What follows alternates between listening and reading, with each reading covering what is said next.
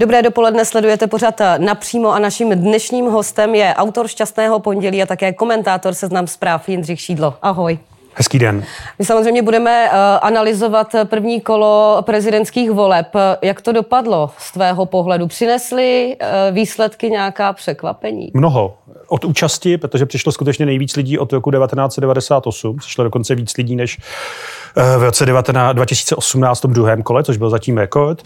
No a pak si myslím, že jako hlavní překvapení je to, jak vlastně ti dva hlavní favoriti stáhli ty hlasy k sobě a vlastně ty ostatní odsoudili do role komparzu a to včetně těch kandidátů, kterým se předpokládali jako mnohem lepší výsledky. Tím myslím samozřejmě hlavně Danuši Neudovou a trochu i Jaroslava Baštu.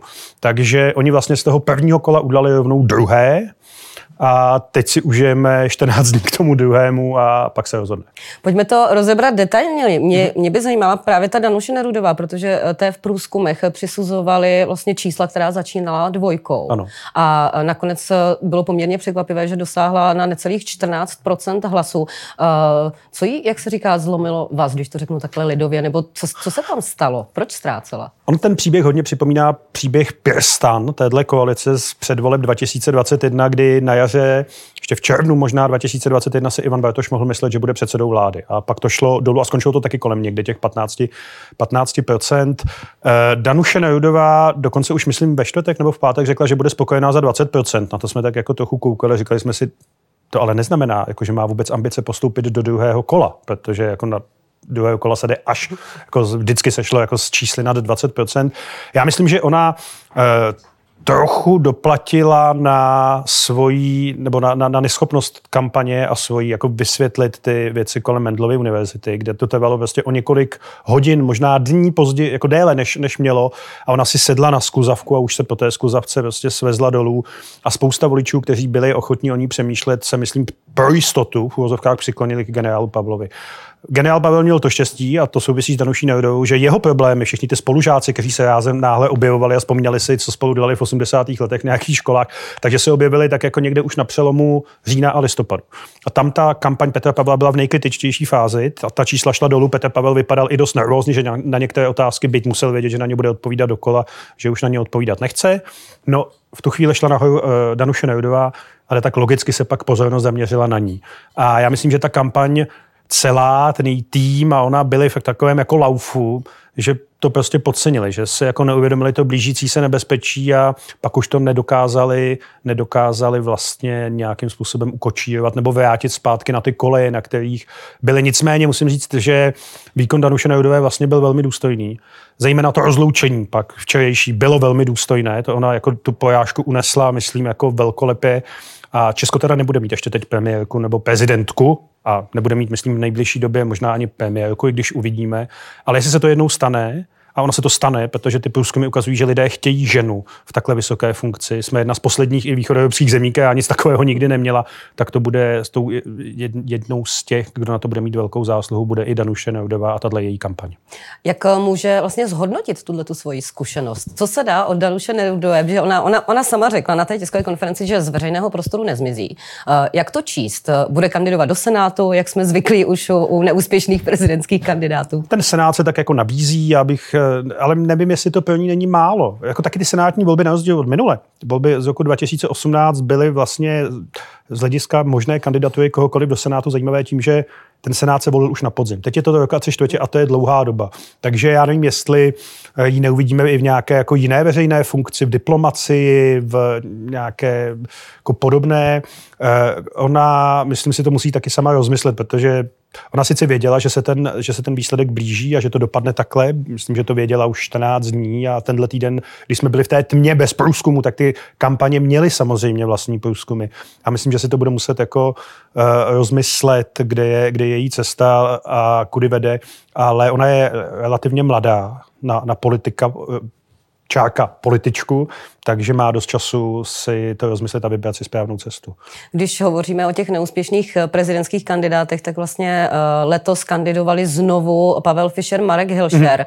Mm-hmm. Měli to vůbec dělat? Proč to dělali? jak říkával Pavel Tigry, tak jako nejtěžší je prodat dvakrát za sebou jednu anekdotu. A zatímco v roce 2018 oni byli osvěžení té kampaně, zejména teda Marek Hilšer, musím říct. Pavel Fischer byl třetí, to byl velmi jako solidní výsledek. A já když jsem viděl poprvé Marka Hilšera, že chce kandidovat na prezidenta, tak jsem si říkal, co to je, jo? To je vtip, nebo... A on udělal velmi slušný výsledek. A uh, já myslím, že oni, zejména Pavel Fischer, prostě nevyhodnotil to, že on je jako velmi významný senátor. Skutečně on velmi významný, jeden z nejviditelnějších senátorů, které, který si taky myslím, že pro tu zemi odvedl jako hodně důležité práce z hlediska zahraniční politiky, bezpečnostní politiky. Ale že to nepřesáhl. Jo, že, že, že prostě nemá šanci se, i, i protože to je skutečně bytostný konzervativec, tahle země je konzervativní, ale trochu jiným způsobem, tak že to nedocenil a e, proto ty výsledky obou, jak Pavla Fischera, tak Marka Hilšera, byly prostě o tolik slabší, protože ty lidé už na to nebyli po druhé zvědaví. Jo. V tom roce 2018 vzhledem k tomu, jak vlastně Eh, moc se omlouvám panu, panu, senátoru, eh, panu senátoru Dehošovi, ale jak jako slabý on byl vlastně, nebo nepřesvědčivý, takový nějaký kandidát, který nevyvolával žádné emoce, tak lidi přirozeně hledali nějakou alternativu. Třeba právě Marka Hilšeja nebo Pavla Fischera. Letos to neměli zapotřebí, protože tím jasným kandidátem téhle strany Česka se stal Petr Pavel. Dá se předpokládat, že to o, ti dva nebo jeden z nich bude zkoušet znovu za pět let. Já jsem dostala od Marka Hilšera, my jsme měli takovou úsměvnou o, historku z debaty, kdy mi Marek Hilšer odešel na začátku, potom o, chtěl po nás vrátit já tu fotografii. Moc hezká. My jsme ji potom tedy Vrátili. nechávali, vrátili, vrátili jsme ji a já jsem za to dostala knihu, ve které, do které mi Marek Hilšer napsal věnování a že slíbil mi taky, že pokud by to ještě někdy nastalo, že už mi nikdy neodejde ze studia, tak dá se předpokládat, že za pět let bude Marek Hilšar kandidovat znovu. Já nevím, nevím, ale jako myslím, že tato zkušenost by jako mohla být dostatečná Eh, každý by měl znát svůj strop a eh, Marek Hilšer bude mít dost co dělat, aby za rok obhájil, pokud bude samozřejmě obhajovat svoje místo v Senátu. Co nakonec výsledek eh, Jaroslava Bašty? On tedy sám si věřil na druhé kolo, jak tvrdil. Teď, teda, teď tedy vůbec jako nebudu vytahovat průzkumy agentury, která neexistuje. To je krásná. To je jedna z nejlepších momentů téhle prezidentské kampaně a gratuluju ještě jednou Tomi Okamujovi k nalezení téhle agentury. Nicméně nic z toho se samozřejmě nesplnilo nečekali víc, že nakonec to bude více než 4,5%? Možná ano, ale tam se myslím projevilo to, co o čem včera pišně mluvil Andrej Babiš a měl pravdu. Andrej Babiš říkal na té tiskovce, pozoruhodné tiskovce, já jsem si ji pouštěl ještě večer. A, Rozebereme ji detailně. Ano, ano, ano, ano, A on tam říkal, že dostal o půl milionu hlasů víc, než dostává Hnutí Ano. Hnutí Ano dostává většinou 1,5 milionu hlasů v těch volbách, sněmovních, velkých, a Andrej Babiš dostal 2 miliony. No, jak se k těm dvěma milionům dostal? Já myslím, že tam byl přeliv od toho Jaroslava Bašty, protože naopak SPD dostává, že jo, jako eh, těch 10%, řekněme, necelých, nebo kolem 10% těch sněmovních volbách. Jaroslav Bašta byl prostě, pardon, při vší úctě, ale jako velmi slabý kandidát. Ale já myslím, že to Tomio Okamuja věděl. No, jako já jsem slyšel samozřejmě interpretace, že to je porážka Tomia Okamuja, ale Tomia Okamuja musel vědět, že, že, že Jaroslav Bašta neudělá o mnoho lepší čísla. A vlastně mi to tak přijde, jako kdyby tomu Andrej Babišovi tu stranu eh, toho souboje, tuhle tu část, eh, jak to říct, turnajového pavouka vlastně vyklidil. Co za to bude chtít za případě za podporu v druhém kole, to ještě uvidíme. Eh, včera přicházely z některých médií informace o tom, že snad byl Jaroslav Foldina, také člen SPD, viděn, eh, jak vychází z eh, bytu Andreje Babiše nebo z domu. Já nevím, jestli tam neměl nějakou práci instalatérskou, ale Jaroslav, mimochodem, tam je zajímavé, že Jaroslav Foldina i Jaroslav Bašta jsou bývalí členové ČSSD, tak kdybychom se ptali, kam zmizeli voliči ČSSD, tak tady máme jednu z odpovědí. Já nevím, Jaroslav Foldina je boxer a E, nicméně o té, tak nevím, jestli tam jako jadil do toho druhého kola, kdy se Andrej Babišovi budou nepochybně hodit jako dobře mířené rány, ale e, úplně vážně myslím, že o té podpoře nebo nepodpoře vyslovení toho, té podpory rozhodne to Tomio Okamura osobně, který teď Ale zatím mlčí. Zatím, zatím, zatím se nerozhodnul, on řekl, že to budou analyzovat a pak, pak řeknou. No, tak uh, uvidíme. Ale těch hlasů, které by jako mohly odtud přejít přímo od té SPD Andreji Babišovi, je mnohem míň, než těch hlasů, které by od jiných kandidátů mohly přijít k Petru Pavlovi. Teď si pojďme rozebrat právě tu tiskovou konferenci Andreje Babiše. Eh, co tě na ní nejvíc... Tam, tam toho zaznělo opravdu mnoho. Všechno, co co všechno. nejvíce zaujalo? Já eh, samozřejmě asi jako každý nebo mnoho lidí mě zaujalo, když bývalý člen komunistické strany někomu vyčítá, že člověk, který je mimochodem stále veden v registrech agentů státní bezpečnosti, tak eh, když vyčítá někomu, že je komunistický ozvědčík, to jsem si říkal, že jestli v tom druhém kole něco se nebude hrát, nějaké téma, tak to je minulost těch kandidátů, protože oni si nemají jako v zásadě nic moc co vyčítat navzájem. Ale to, že to byl, dokonce myslím, že tam padlo, že byl cvičen KGB v Moskvě, to by mě teda zajímalo, kde na to Andrej Babiš, jestli na to má nějaké důkazy, tak to bylo, to bylo myslím, moc pěkné, ale jinak to byl, jinak to byl takový Andrej Babiš, jak ho všichni známe. Jo. To je taková ta řeka, která se valí při povodni a kdo neuteče, tak toho zavalí. z prezidentské role. Uh, jo, ale já myslím, že to byla ta role před prvním kolem. A on teď jako ví, že není favoritem toho druhého kola. Já neříkám, že vyhraje Petr Pavel, prosím, to bylo jasné, ale myslím si, že v tuhle chvíli je lehkým favoritem je Petr Pavel. Takže Andrej Babiš musí útočit.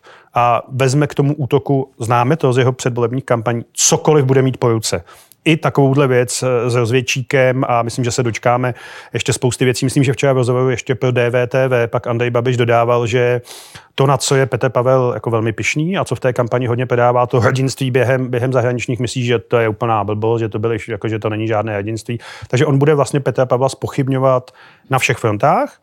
A je to proto, že on samozřejmě potřebuje Andrej Babiš, aby odradil voliče, jednak možná voliče Petra Pavla samotné, ale hlavně voliče Pavla Fischera, Danuše Nerudové, aby k tomu druhému kolu šli a aby podpořili uh, Petra Pavla. Pokud by to udělali tyhle voliči, tak Andrej Babiš nemá moc šanci vyhrát ale on se bude snažit o to, aby, to, aby tam nešli, aby, aby ty voliče demotivovali, jak se říká, no a pak to může být ještě jako velmi zajímavé, což bude, nepochybně. Uh, oni ty počty ale nejsou tak jednoduché, nejsou. že vlastně uh, si můžeme potom sečíst prostě ne. hlasy pro kandidáty demokratické a automaticky je přiřadit Petru Pavlovi. Určitě. Já, já jestli si můžu ohradit, já nemám úplně rád, když se o Andrej Babišovi mluví, když se jakoby mluví o těch eh, odpůrcích nebo soupeřích Andrej Babiše jako demokratických kandidátech, Andrej Babiš by tím pádem měl být nedemokratický kandidát. Andrej Babiš se účastní demokratické soutěže, já myslím, že on má o demokracii jako velmi specifické představy. Eh, myslím, že jí teda vůbec nerozumí demokracii a nikde neměl tu potřebu jí pochopit, nicméně on, se, on prostě je demokratický kandidát taky. Ale máš pravdu, a to jsme zažili v roce 2018, a to je to poučení z těch voleb. Tehdy po tom prvním kole, když se spočítali hlasy eh, kandidátů, kteří kandidovali v podstatě proti Miloši Zemanovi, jako s jasným programem Zeman pryč, zjednodušeně řečeno, tak to bylo přes 3 miliony hlasů. A vypadalo to jako jednoznačně, já už jsem tehdy říkal, jsem musím pochválit, že se to sčítat nebude. A měl jsem pravdu. Tehdy eh, Pav, eh, Jiří Déhoš dosáhnul na nějakých 2 miliony 700 tisíc. A Miloš Zeman naopak dokázal, zdálo se, že nemá odkud brát, a dokázal zmobilizovat spousty voličů. Zvednout o 400 tisíc eh, lidí volební účast do druhého kola a vyhrát a e, s nějakými dvěma miliony 800 tisíci hlasy. Jo. A to je ten důkaz toho, co ty říkáš a co je pravda, že se to prostě takhle automaticky sčítat nemůže a proto já si taky myslím, že to druhé kolo je jako velmi otevřené. Dá se předpokládat, že třeba někteří voliči těch neúspěšných kandidátů, že budou mít problém eh, k těm volbám přijít, protože když, když si jenom vzpomeneme vlastně na Danuši Nerudovou, jak se vymezil, vymezovala i proti generálu Pavlovi, eh, že on reprezentuje minulost, kdežto ona tu budoucnost. Nemůže nastat toto? Může. Může. Otázka, kolik lidí takových bude. Já si teda myslím, teď zpětně viděno a s nějakým nadhledem, který je vždycky jako po té kampani jednodušší, než když člověk na to kouká v kampani, že ten souboj mezi Petem Pavlem a Danuší Nerudovou, vlastně o podobný typ voličů, byl vlastně férový. Jako tam to nějak zvlášť kromě možná dvou jako momentů, ale které nebyly nějak dramatické, jak tam to nevybočilo z férového souboje, což si uvědomíme teď, myslím v tom druhém kole, až uvidíme, jak bude vypadat souboj o druhé kolo. A Myslím si, že to tak může být. Já jsem to pochopil, když jsem se o tom bavil se svými studenty někdy v listopadu, v prosinci minulého roku a oni mi říkali, že vlastně ten souboj, no jsem pochopil, že ten souboj, který většina veřejnosti byla jako na jedné straně Andrej Babiš a proti němu buď Petr Pavel nebo Danuše Neudová, pro ně stojí úplně jinak. Že ten souboj pro ně stojí buď Danuše Neudová a nebo jeden ze šedivých šedesátníků s komunistickou minulostí. A e, to si myslím, že tam může hrát roli. Otázka je samozřejmě, jakou, kolik těch lidí, pro které je nepřijatelné z nějakého důvodu žít a volit Petra Pavla bude. Ale že by přišli všichni voliči e, Danuše Nerudové a Pavla Fische a, automaticky to naházeli uh, Petru Pavlovi, to se v žádném případě nestane. Co teď bude, máme čekat následujících 14 dní? Už jsme uh, mohli včera pozorovat Andreje Babiše, která uh, už zřejmě sundal rukavice, jak se říká. Uh, také hovořil o možné negativní kampani, že by někdo mohl na něj vytahovat nějaké milenky, byť tedy uh, včera uh, před naším štábem vtipkoval, že on už je ve věku, kdy se může jenom dívat.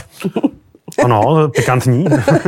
Já, to je dobře, že to víme. Já myslím, jako, že, pardon, ale jako milenky Andreje Babiše hypotetické vůbec jako nejsou téma, to vůbec nikoho nezajímá. To je jako v Česku obecně není vůbec žádné téma. Uh, ano, já si nemyslím, že Andrej Babiš schodil rukavice. Já si myslím, že on si dal jenom něco železného do těch rukavic. A teď bude, teď se bude ohánět, protože on opravdu jako ta taktika, k tomu, aby se dostal na hrad, jako není jednoduchá.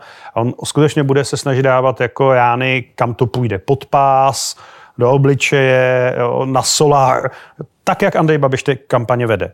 Je otázka, jak se bude schopen tomu bránit Petr Pavel, jestli taky bude schopnej, schopen v nějakou chvíli třeba tu ránu vrátit, ale eh, zatím to vypadá, že, ale je to logické, že prostě tu aktivitu, No, v té první fázi kampaně převezme Andrej Babiš.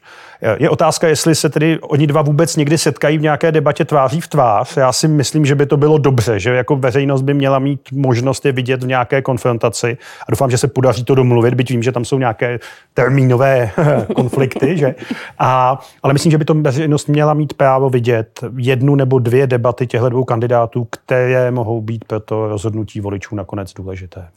Generál Petr Pavel zatím si zachovával včera teda nadhled eh, i v reakci na tu tiskovku, mm-hmm. potom reagoval na Twitteru, že eh, ji sice neviděl, že na to neměl čas, ale že to údajně bylo jedno velké kňu, lidé to velice oceňovali, že vlastně je ještě vtipný. Bude důležité, aby nestratil nervy vlastně během toho já myslím, že ano a že to je něco, co mu, co mu ten štáb říká dlouho a on je poslouchá a je to hlavně schopen. On tím, jak je bývalý voják, mimochodem taky už používáme jako běžně generál Pavel, on má tuším, že ještě má křesní jméno, že to není oficiálně přeměněno na, na generála z, z Petra Pavla, tak on je velmi disciplinovaný, ale a v té kampani prokázal, a myslím, že ten štáb ví, že to je jedna z jeho největších že dokáže být klidný a že se nenechá vytočit. I když je pravda, že v některých rozhovorech právě v té kritické fázi té kampaně, o které jsme mluvili, když už padala po 30. otázka nebo 300. na tu komunistickou minulost, tak vypadal nervózně. Ale tam myslím, že oni mu řekli, musíte to vydržet, generále, jo, protože jednou z vašich největších devíz, kterou taky prodáváte v těch, v těch sloganech, je klid. No, což neznamená, že s tím klidem někdy nějakou tu ránu nevrátí, ale on musí samozřejmě v té druhé fázi působit jako klidný člověk, který slíbil čo, ten slogan to o tom klidu a pořádku, tak, a který slíbil a který nás to ten vysvětlovali lidé ze štábu, že to skutečně funguje na, na, na ty voliče. Ne na všechny, ale že ti, kterým se to úplně nelíbí a kterým to připomíná jako trochu moc jako klid normalizace, takže ti ho budou volit stejně. Tak on musí dokázat, že je toho sám schopen. Že prostě se nenechá v krizové chvíli vytočit a on ví, co přijde. Myslím, že ten štáb to ví velmi dobře. On má velmi dobré strategii. Ten Ondrej Repa, to je muž, který je jako hvězdou východoevropské politické strategie. Skutečně tak, jak měl Andrej Babiš vždycky Alexandra Brauna jako svoji hvězdu, skutečně velikou, světovou, tak ten Ondrej Repa je téměř, na, nebo téměř, no nedovolím, neměl bych to asi takhle hodnotit, ale Ondrej Repa je stejně těžká váha. A myslím, že on tu strategii bude schopen udělat. A je otázka, jestli prostě neudělá chybu nějakou eh, Petr Pavel. Zatím, zatím ji neudělal. Zatím ji neudělal. Myslím, že eh, ta kampaň vlastně a to, jaký důvod těch výsledků v té druhé fázi fungovala přesně tak, jak oni si, si naplánovali. Bylo v tom i trochu štěstí, chyby soupeřů, ale tohle jim vyšlo. Není generál Petr Pavel někdy klidný až moc? Děvčena se ho vlastně eh, na tiskovce dokonce novináři ptali, jestli vůbec má radost, že na sobě nenechává znát žádné emoce. Já musím říct, že jsem detekoval, nebo že jsem si všimnul jedné věci, že se generál Pavel umí usmát. Což jsem si nebyl jistý, jestli, jestli to tak je a jestli to má vůbec povolené, ale on začal v poslední době vtipkovat, eh, některé ty vtipy se mi zdají fakt jako dobré, eh, začal být uvolněnější, jako kdyby se na tu kampaň zvyknul. Myslím, že mu docela pomohlo to, že do té kampaně vkusně zapojil paní Pavlovou, no, že tam zapojili ty flanelky, s čím já mám té osobně velké výhry, ale spíš estetické, ale uh, já myslím, že ten jeho klid je jednak jako podstata jeho osobnosti, ale že mu to i jako dobře, nebo dobře, to se uvidí, ale že mu to radí ten štáb, že to je prostě on, že takhle si ho ti lidé představují a takhle ho chtějí. Teď, ať vyhraje eh, Petr Pavel, ať vyhraje Andrej Babiš, eh, bude mít jeden, ať to bude jeden nebo druhý, uh, bude mít tu moc spojit vlastně společnost? Ne, ne, ne, ne a to si, jako ono se to od toho prezidenta tak jako očekává, ale proti přímo, přímo proti tomu jde jako způsob té volby, že jako dvoukolová většinová volba vám logicky nese do druhého kola jako spoustu, em, spoustu emocí a zklamání, či vyhrát může jenom jeden a uh, víme, jak frustrovaná byla ta část společnosti, která dvakrát volila proti Miloši Zemanovi a pak si ho deset let užila. Já si myslím, že to není možné, ale zároveň bych očekával od toho nového prezidenta, ať už to bude kdokoliv, kdokoliv, že ty konflikty nebude provokovat a že bude a možná, že si to ta veřejnost i přeje, jako klidný ústavní prezident. Po těch deseti letech eh, s Milošem Zemanem, což byla ještě zejména v době, kdy mu jako sloužilo zdraví, tak to byla neřízená střela, respektive to byl člověk, který jako zaplňoval ten prostor, který, který si chtěl urvat co nejvíc moci bez ohledu na ústavu a na něco všechno. Takže ten nový prezident by mohl se vrátit k té podstatě toho úřadu, což je skutečně jako moderátor člověk, který má ty konflikty spíš utlumovat, než aby je vyvolával. Pokud to nový prezident, a jak se říkal, ať už to bude kdokoliv udělá, tak eh, to bude cesta k době k lepšímu, k lepšímu. A já si myslím osobně, že to nové prezidentství, že ten nový prezident nemůže být horší, než to, co jsme zažili posledních deset let. Uh, proč prezident Miloš Zeman mlčí? Proč se nevyjádřil zatím uh, vlastně k tomu výsledku uh, těch, toho prvního kola? To se musí zeptat Jiřího Ovčáčka, jestli Jiří Ovčáček už se probudil, ale nevím, nevím. Je otázka, jestli on vůbec plánuje, on vůbec plánuje nějak zasáhnout do druhého kola, jestli ještě jednou on vyjádřil, že ho podporu Andrej Babišovi v den voleb, celkem, ne, ne úplně explicitně, ale všichni jsme to pochopili.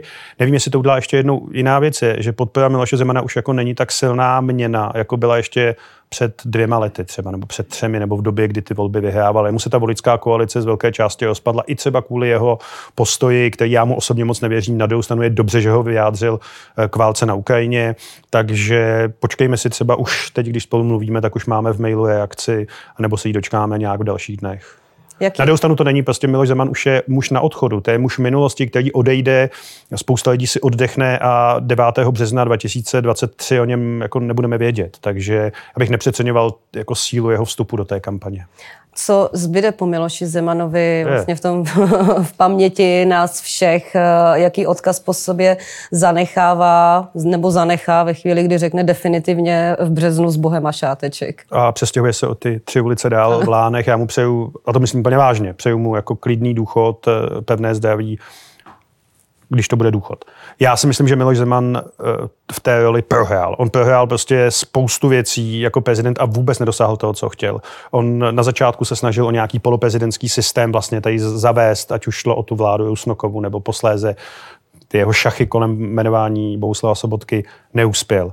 Eh, potom eh, vlastně tu největší ránu mu pak Další věc byly ty Čín, že jo, ta, ta, ta, orientace na Čínu, ty slibované jako stovky miliard, které tady měly být, nebylo tady vůbec nic a ještě mu zavřeli pojatce v Číně, úplně jako ponižujícím způsobem. A ta jeho orientace na Rusku, která byla zjevná a která měla podle mě vyvrcholit tím, že se tam dostane do, do Dukována, tak tím vlastně těmi vrběticemi, akcí vrbětice a tím vymetením ruské ambasády jako toho zbavilo moci. Mimochodem tam bych připomněl, že to byla vláda skutečně Andreje Babiše, která, která tohle to dokázala a od té doby ten Miloš Zeman byl vlastně jako slabý, zapomenutý prezident, který občas jako může udělat to, že, eh, že odmítá jmenovat nějakého, odmítá jmenovat nějakého ministra nebo, nebo se snaží ujážet ministra zahraničí, ale v podstatě už to jako nikoho moc netrápí. No, společně s jeho zdravím, eh, kterého podlomilo právě v době velmi důležité těch voleb roku 2021, tak on se vlastně stal opravdu dosluhující postavou české politiky. A tak se myslím na něj bude i vzpomínat jako na člověka, který to prohrál. Jindřichu, děkujeme za komentář. Hezkou Děkuju neděli, i když ji budeš mít nabitou, jak jsi říkal. Děkuji za pozvání, mějte se moc hezky. To byl eh, Jindřich Šídlo, spoluautor eh, podcastu Šťastné, Šťastné pondělí a také komentátor Seznam zpráv. Eh, já se s vámi loučím, díky, že jste se dívali. Uvidíme se spolu opět za týden a také dnes živě u Střepin. Naschledanou.